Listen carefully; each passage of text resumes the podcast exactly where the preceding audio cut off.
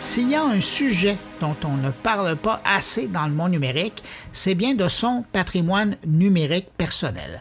Avez-vous pensé à ce qu'il adviendrait de votre contenu, celui que vous avez sur votre téléphone après votre mort?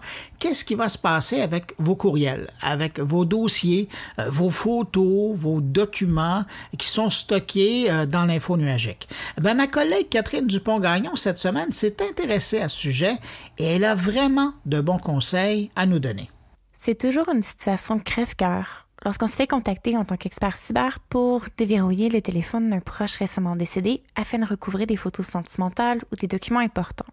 Surtout lorsqu'on doit répondre que non, malheureusement, ce ne sera pas possible d'aider pour des raisons éthiques, qu'il faut vraiment passer par les services de différentes applications utilisées, Google, Facebook, et se croiser les doigts. D'où l'importance de considérer son patrimoine numérique.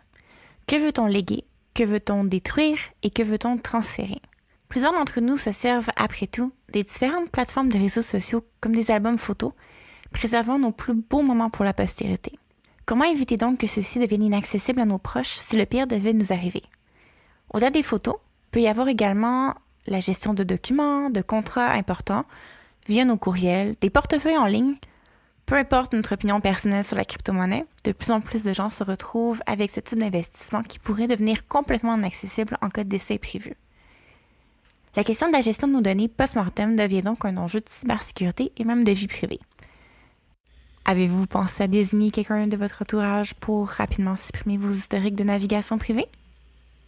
Bien entendu, la plupart des grandes entreprises en tech offrent désormais des options de gestion de patrimoine numérique. Apple, par exemple, permet depuis 2021 de créer un système de contact légataire.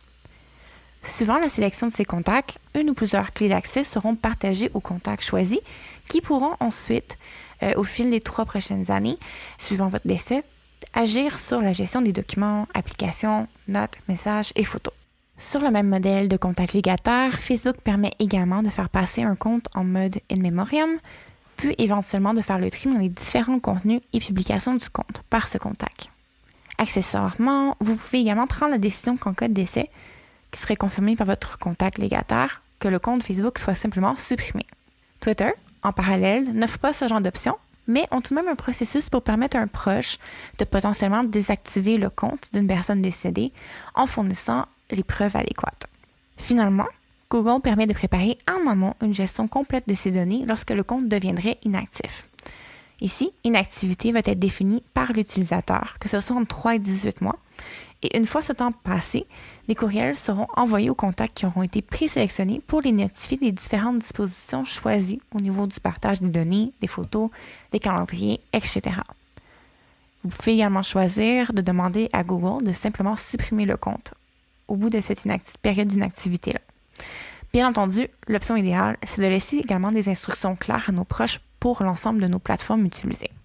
On peut également penser à d'autres options comme un gestionnaire de mots de passe. OnePassword, par exemple, permet de créer un kit de gestion de mots de passe d'urgence que vous pouvez ensuite imprimer ou déposer sur une clé USB à mettre ensuite dans un endroit sécuritaire comme un casier à la banque. Il y a aussi des compagnies de gestion de secrets comme la startup montréalaise Superbacked qui permet de partager des clés secrètes à plusieurs légataires. Vous pouvez également penser à discuter de la gestion de vos actifs numériques avec votre notaire. De plus en plus de nos souvenirs précieux et de nos avoirs se gèrent, se partagent et se préservent en ligne. La cybersécurité, c'est aussi la gestion des données et la planification de leur cycle de vie. Bref, prendre le temps d'organiser son patrimoine numérique, c'est s'assurer que nos proches puissent préserver nos plus beaux souvenirs en notre absence.